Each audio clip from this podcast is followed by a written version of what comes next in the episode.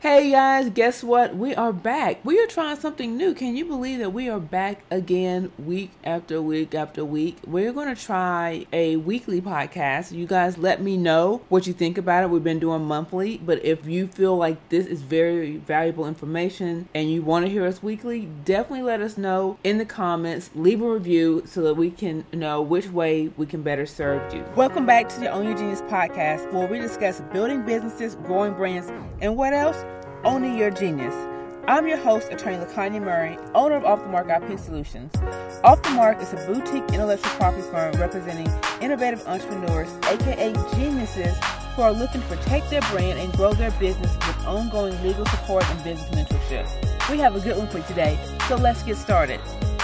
Okay, so entrepreneurship is growing. That is no secret, especially during the pandemic. We had more and more people start businesses. And with that, there comes social media who are telling people that an LLC, a limited liability company, is the end all of all business entities. So, new business owners, they have to decide which entity they're going to choose. A lot of times they do end up choosing the LLC simply because of what they've seen on the internet.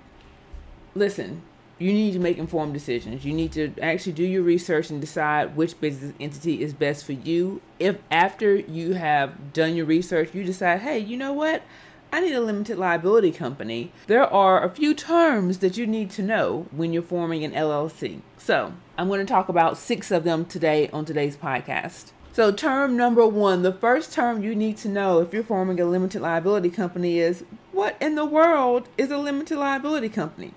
So, a limited liability company, which is also known as an LLC, is a business entity created at the state level to limit its members' business liability to the business assets. Meaning, meaning, meaning, meaning, when you're in business and you're going into contracts and you're accumulating debt and obligations, if something happens and you are sued in your business, that judgment will be limited to your business assets versus going to take your personal home and your personal car because that limited liability will protect your personal assets.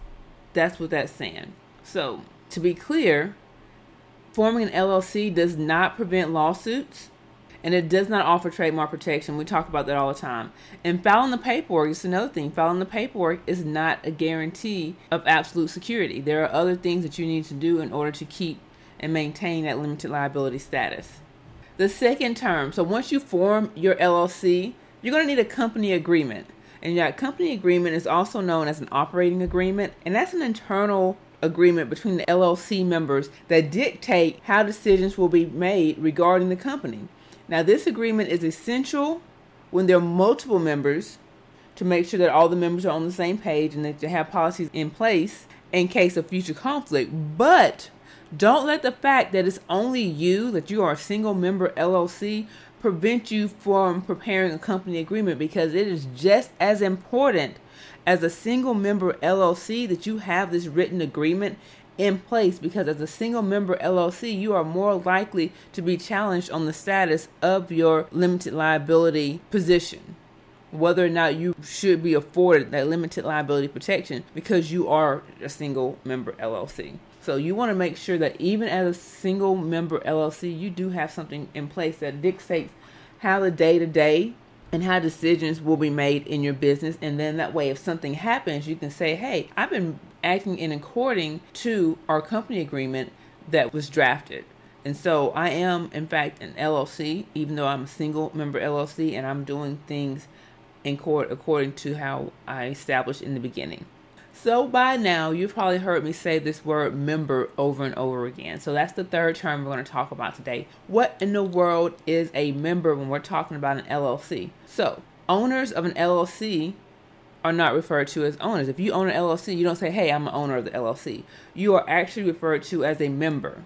Now, members can be individuals or corporations or even other limited liability companies. But the member is referring to the owner of the LLC.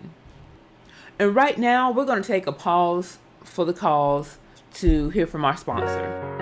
Hey genius. We're going to get back to the podcast episode in just a moment, but first I need to ask you have you heard of the Genius Insider program? The Genius Insider is our low cost, high value legal subscription program for innovative entrepreneurs who are disrupting their industry. Your monthly, quarterly, or annual membership gives you access to free consultations and document review so you can speak with an attorney before you put yourself in a janky legal situation. Your subscription also gives you access to contract templates and discounted legal services. Visit geniusinsider.co, that's geniusinsider.co to learn more and apply. Now let's get back to our regularly scheduled program.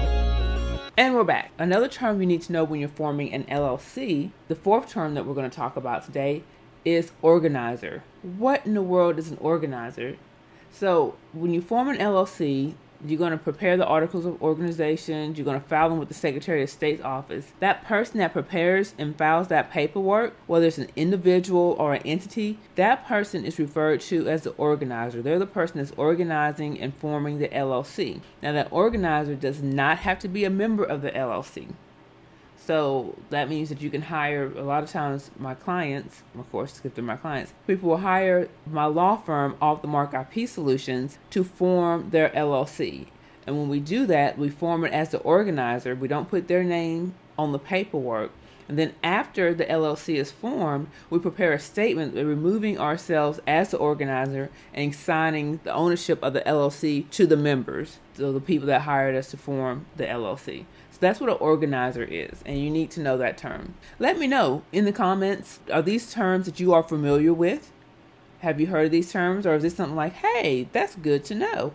We want to know in the comments. So the fifth term is registered agent. I get this question all the time. What in the world is a registered agent? What is the purpose of a registered agent? Do I need to hire someone to be my registered agent? When you form your LLC, you have to designate a registered agent that person is the individual or a company that's going to be responsible for receiving your official documents for your business.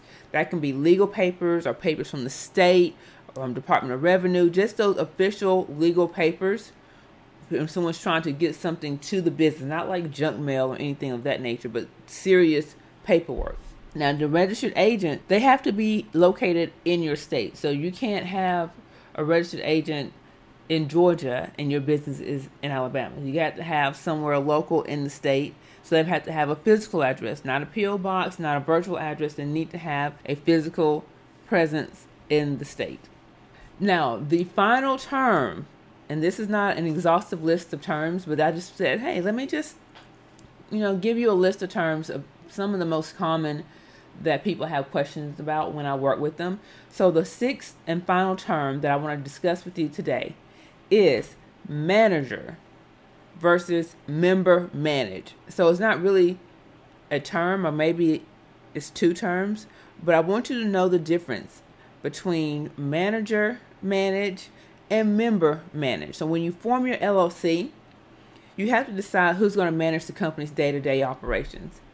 The members, who are the owners, are a manager. Now, what do day to day operations look like? What does that mean? So, day to day operations or tasks looks like entering into contractual relationships, opening up bank accounts, overseeing operations, business building activities or decisions, financing, finances, things of that nature. So, you can have it set up where all the members have an equal say in these decisions, and that will be a member managed LLC. Or you can appoint a specific member to manage or someone who's not even a member or owner at all to be a manager. If you have multiple members and you appoint the one member to be a manager or you appoint someone outside of the company to manage the company, then that's what's known as manager manage. Now, the main difference or the benefit, I guess, of having it set up as a manager manage is that if you have people who want to be silent investors, you know, they want to give you money, they want to be an owner of the business, but you want to maintain control of the day to day operations and make those decisions and have all that control, you can set it up where it is a manager managed LLC and appoint yourself as the manager, and the other people will be the equivalent of silent investors and they would benefit from the profits being distributed to them, but they wouldn't have a say in the day to day operations. So, what do you think? The takeaway of today's podcast is choosing the proper business formation. It's not a decision that you're going to take lightly, but if you decide to form an LLC or a limited liability company, it is essential that you know the terminology associated with that business entity in order to be successful. Let's take this conversation over to the Mark Legal community. I want you to share this episode with three people and have them meet you there. But you know what to do before you go. Make sure you hit that subscribe button and rate the podcast. Until next week, I want you to keep building your business, growing your brand, and owning your genius.